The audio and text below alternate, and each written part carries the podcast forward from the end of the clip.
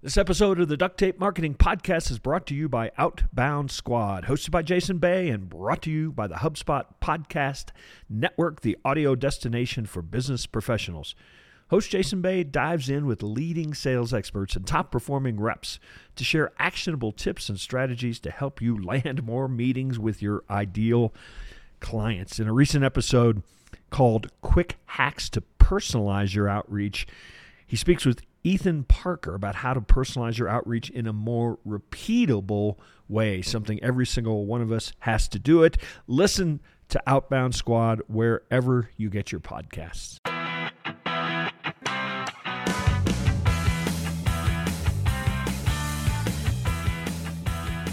Hello and welcome to another episode of the Duct Tape Marketing Podcast. This is John Jantsch, and my guest today is Jonah Berger. He is a Wharton School professor and internationally known best-selling author of books like Contagious, Invisible Influence, and The Catalyst. And we're going to talk about his latest book today, Magic Words, What to Say to Get Your Way. So welcome back to the show, Jonah.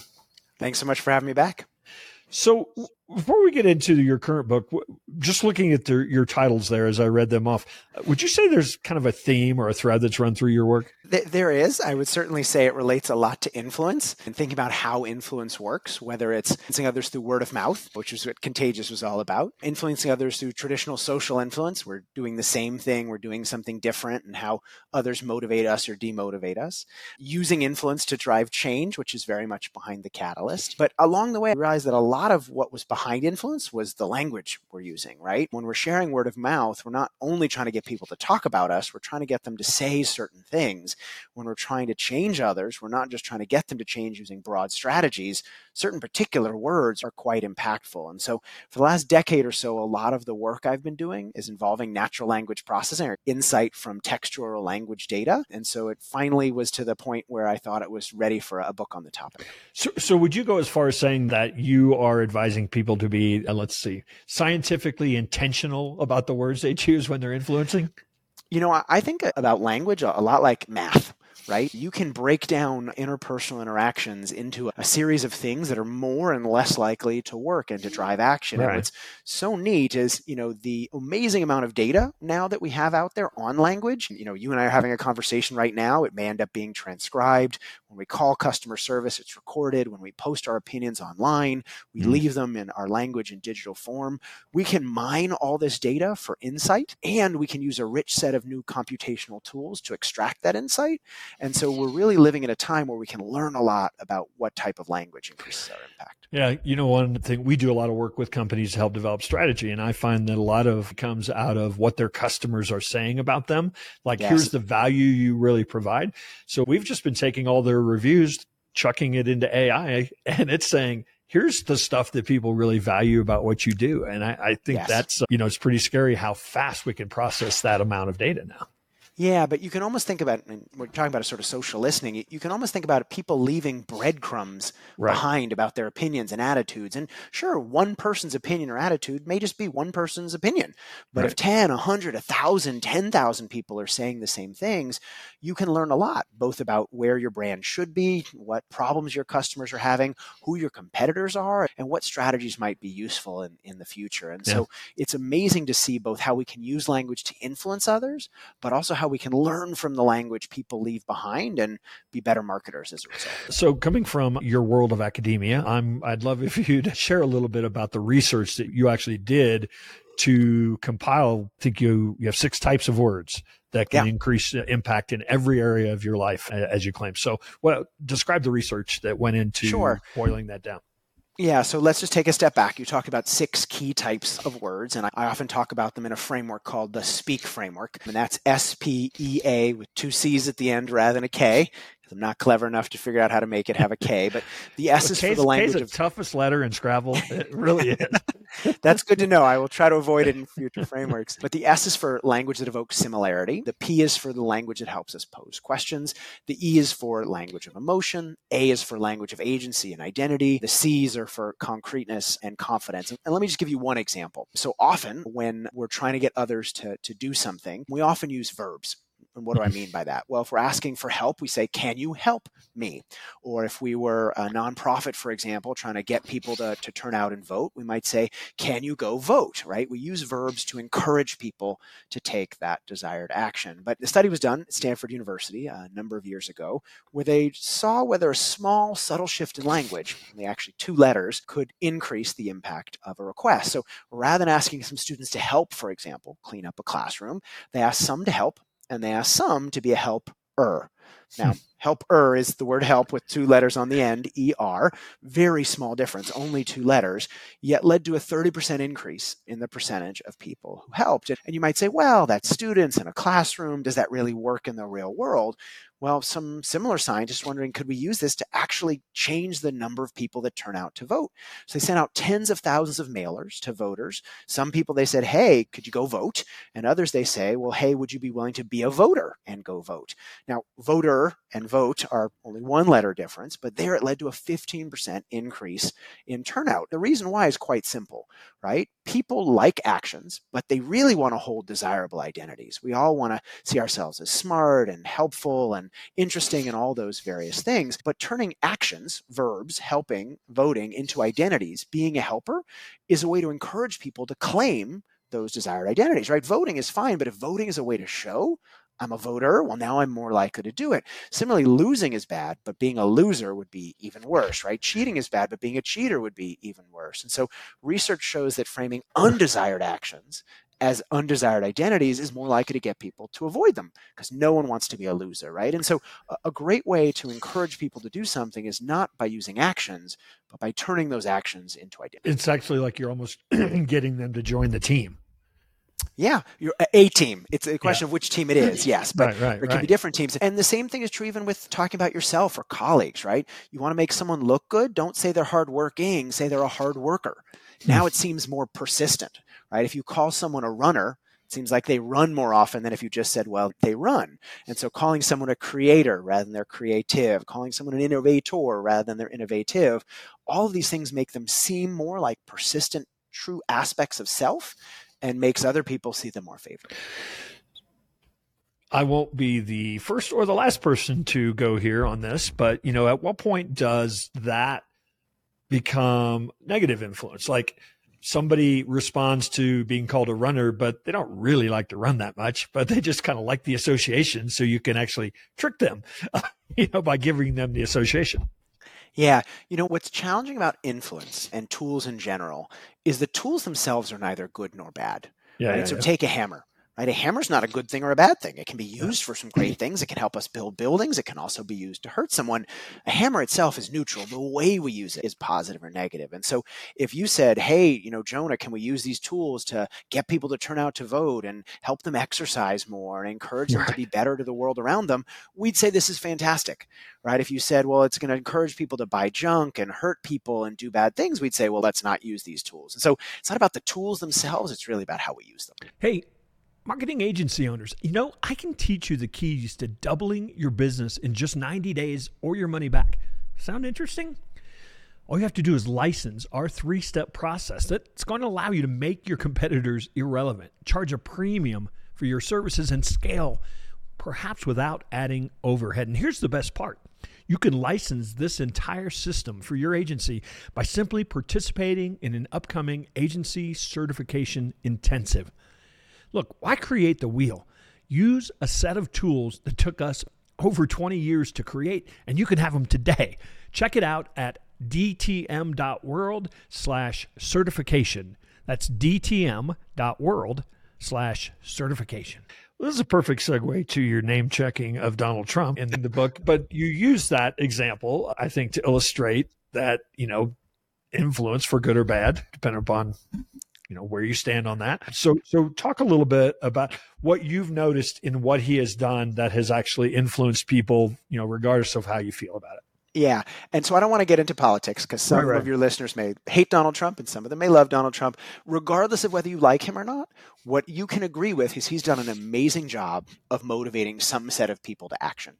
Right. Even if you hate his policies and hate his ideas and hate him as a person, you can't sit there and go, well, he hasn't had an effect. He's clearly had an impact. And so hmm. even if you hate him, I think it would be a good idea to figure out why he has such an impact. And if you look at what he does, the same thing that startup founders and gurus and individuals we think are quite really good speakers often do, which is they exude confidence. They speak with a great deal of certainty, right? He doesn't say something might happen. He doesn't say this could work. He says this will definitely happen. It will be amazing and everyone will love it, right? He speaks with a great degree of certainty and compare that with most academics. And I'll throw myself in the bucket here, right? We often say things like, well, I, I think this is a good strategy. Or this might work. Or, you know, as a consultant, I often do this, right? I say, oh, yeah, you know, I think this will be a good idea. This should work. Or, you know, this is probably the best course of action. And what we're doing there is two things. One, we're sharing our opinions, but we're also subtly undermining their impact because using hedges, the language, uh, you know, yeah, I yeah. think, might, could, possibly, all those are examples of hedges. Hedges undermine our impact because they make us seem less certain right? They make observers think we're less certain about what we're saying. And because of that, they're less likely to follow our advice. And so, does that mean we should never hedge? No, there are certainly cases where we should. But one, don't just hedge because it's convenient. And two, certain hedges are more impactful than others. So, saying, for example, it seems to me rather than it seems suggests you're willing to stand behind that opinion and mm-hmm. it actually makes you seem relatively more confident rather than less, and makes you relatively more persuasive compared to saying just it, it, seems. And so I'm not saying pretend like everything is true all the time, but we need to be careful about the language you use and, and use it in a way that helps us rather than hurts us. You know, you know, one of the things to I think that comes from a book like this is that you know, even if you don't take all of this and run with it yourself, I think maybe it makes you a little more aware of how you're being influenced. You know, if, if that makes sense. I know I had Robert Cialdini on the show, author of you know, one of the original books on influence yeah. called Influence. And he said he originally wrote that book because he saw a lot of really negative, bad things happening yes. to people because they were being influenced. He wanted them to understand why yes. it was happening. yeah. And I want to be careful here. You know, I know the subtitle of this book is What to Say to Get Your Way. And so it may seem like an influence book. I don't love the subtitle. I like that it rhymes. I like that it's clear about one of the things you can do with language. An alternate title was, you know, What to Say to Build Social Connection, Persuade Others, Hold Attention, Be More Creative, Stick to Your Goals. And that was like this long and it just didn't, it didn't work. And so there's certainly some things in the book about how to use language to, to increase your impact. There are also things about how to be more creative, right? Mm. Rather than saying what, think about what you should do, think about what you could do. Switching one word makes you a better problem solver. There's language of how to deepen social connection by asking the right types of questions. Follow ups rather than other types can make you have closer relationships with the people that you care about. And so this isn't just an influence book. How do we get people to do what we want? It's really how we can use language to increase our impact in all domains of life. You went over it very briefly. I want to come back to that idea of asking questions because I find yeah. that one sort of intriguing. When we think about magic words, we think about us telling people, declaring things, right? Yeah. And this idea of being more impactful by asking the right questions, I think is really interesting. I wonder if you'd go into that. Yeah. You know, the more I've learned and studied questions, the more rich and, and, powerful they are. They do so many different things. We think about questions as ways to collect information, but they shape how others perceive us. They shape the type of information we collect. They shape a variety of, of outcomes. So take something as simple as asking for advice, right? Most of us think it's a bad idea. Why? Well, one, we don't want to bother someone, but two, we don't want to seem like we don't know what we're doing right? You know, mm. if we ask a client for advice, we ask a boss for advice, they'll think less of us because we assume that we should know the answer ourselves. That's actually quite misguided intuition because what the research finds is people actually think you're more competent, you're smarter, you're better when you ask for advice.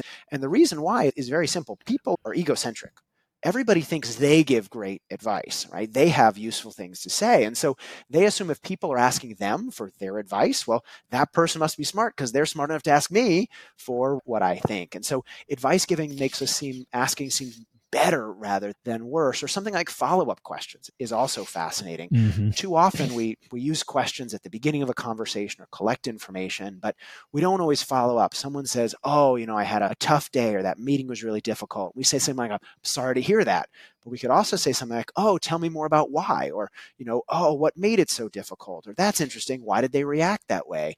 Those type of questions not only show that we paid attention, but that we understood and we care enough to follow up.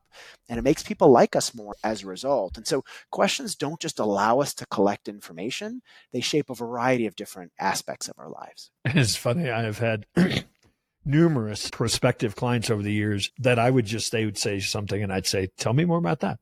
Yeah. Tell me more about that. Tell me more about that. And about 30 minutes of me doing that, they're like, you're brilliant. like, yes. Oh, yeah. All I did it's also, get- Good. And what I love about that point, though, right, is it's easy to say just ask questions. And that's yeah, actually, yeah, yeah. I don't think what you were saying or what I'm saying. it's asking the right questions, right? Almost like a psychiatrist would, right? Helping pull out, and that's what great consultants and great leaders do. They pull out things by asking the right questions, by knowing when to ask questions, how to ask them, the right one to ask. They really encourage people to, to figure out their own answers. It's also a powerful strategy with kids, right? Too often, I think mm. when we read kids' book, we're like, we say, here are the words in the books rather than saying, What do you see? What do you think? Why does that character feel yeah. that way? By asking them questions, we really help them be more involved in the journey and learn more as yeah. Plus, you get some really interesting look into a very creative mind.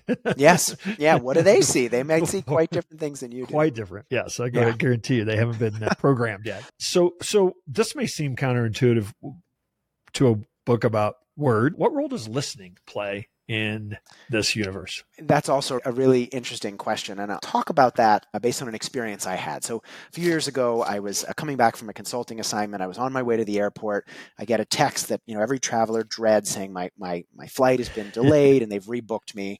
So, I call customer service and, you know, they very nicely rebooked me on a connecting flight the next day rather than the direct flight I've had. And obviously, I'm quite frustrated, just hoping to get home to the family. And, you know, I get off this interaction with a barely better outcome, but quite frustrated. The very nice Uber driver's like, oh, you know, I heard you talking to customer service.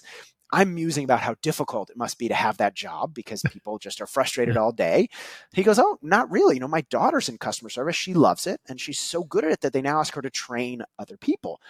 So I'm sitting there going, what does she do that makes her so good at this and, and training others? And so we actually worked with a, a, couple different companies, got hundreds of customer service calls, and analyzed them to look at the language that makes them go better.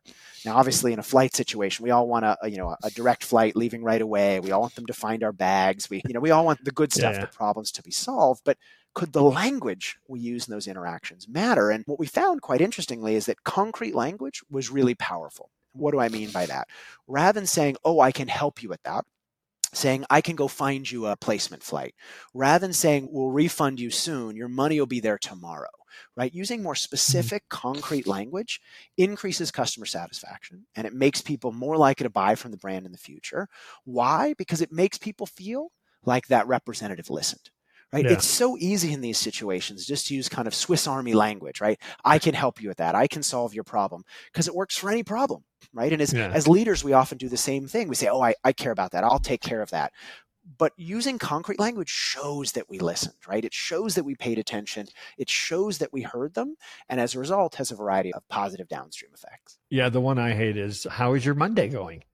Yeah. Right. or you, sit on hold and they say, "Oh, they sit on hold and they're like, your call is valuable to us." And you're like, "Yeah, that's why I've been on hold for 50 minutes because your call must my call must be really valuable." And so, you know, the intentions are good. They yeah. want to signal that they care, but actually doing the work requires understanding the language to, to yeah. get there. Let's wrap up today on um, one of my favorite topics, the language of beer. So, so, so unpack that one for us. Yeah. So, someone did a really interesting study looking at how language changes over time. And they did the study in the language of beer groups online. So, imagine you write a review of a, beer, and then you come back next week and you write another review of a beer. And they look at what happens over time. And they find that sort of the new members that come into this community end up adopting the language right. for the most part of other members of that community. But how well they do in an enculturating, sort of joining the community, predicts whether they're going to stick around or mm. leave. And I think this is neat in, in, beer. I don't know a lot about beer, but you see people adopting the language of beer. Yeah. But subsequent work has found the same thing is true in an organizational setting. Yeah. So I can predict, they can predict whether you're going to get promoted, whether you're going to get fired, or whether you're even going to choose to leave the company based on the language you use in your email, right? When you join a company, your language is different from your peers, but eventually it sort of comes to meet your peers, right? It becomes more similar to other folks in the organization. If it never does, you end up being fired, more likely to be fired. It suggests you didn't really enculturate to the firm. But mm. once you've kind of gotten there, you've shown that you can be part of the group. It's interesting. Some people stay part of the group and some people's language diverges. And that divergence predicts whether they're going to stick around, right? Some people can learn to fit in, but they end up deciding to leave for greener pastures elsewhere. And their language reveals it, even if they didn't tell people, right? The fact that they're no longer trying as much to fit in with their colleagues linguistically is a good predictor of whether they're going to leave. It's really interesting. I read a book recent book called and yep. that was really one of the conclusions that probably the biggest conclusion of that that language was one of the biggest tools that were used for good or for evil or certainly made somebody feel like they were more a part of a community. There were certain words and phrases yeah. that were unique to them. So pretty fascinating. It's a great marker know. of identity. Yeah, no question. Yeah. Well, so Jonah, I appreciate you stopping by the Duct Tape Marketing Podcast. You want to tell people where they can connect with you? I know they can find uh, magic words pretty much anywhere you buy books. Yeah. So first of all, thank you again for having me. Great to be back on. There's a bunch of information about me, the book, but also a whole bunch of free resources, a one pager with the framework, some guides to apply the ideas on my website, which is just jonahberger.com. And you can find me on social media at J1Berger on Twitter or on LinkedIn as well. Awesome. Well, again, thanks for stopping by, and uh, hopefully we'll run into you one of these days out there on the road. Thanks so much for having me. Hey, and one final thing before you go. You know how I talk about marketing strategy, strategy before tactics. Well, sometimes it can be hard to understand where you stand in that, what needs to be done with regard to creating a marketing strategy. So, we created a free tool for you. It's called the Marketing strategy assessment. You can find it at marketingassessment.co, not .com, .co. Check out our free marketing assessment and learn where you are with your strategy today. That's just marketingassessment.co. I'd love to chat with you about the results that you get.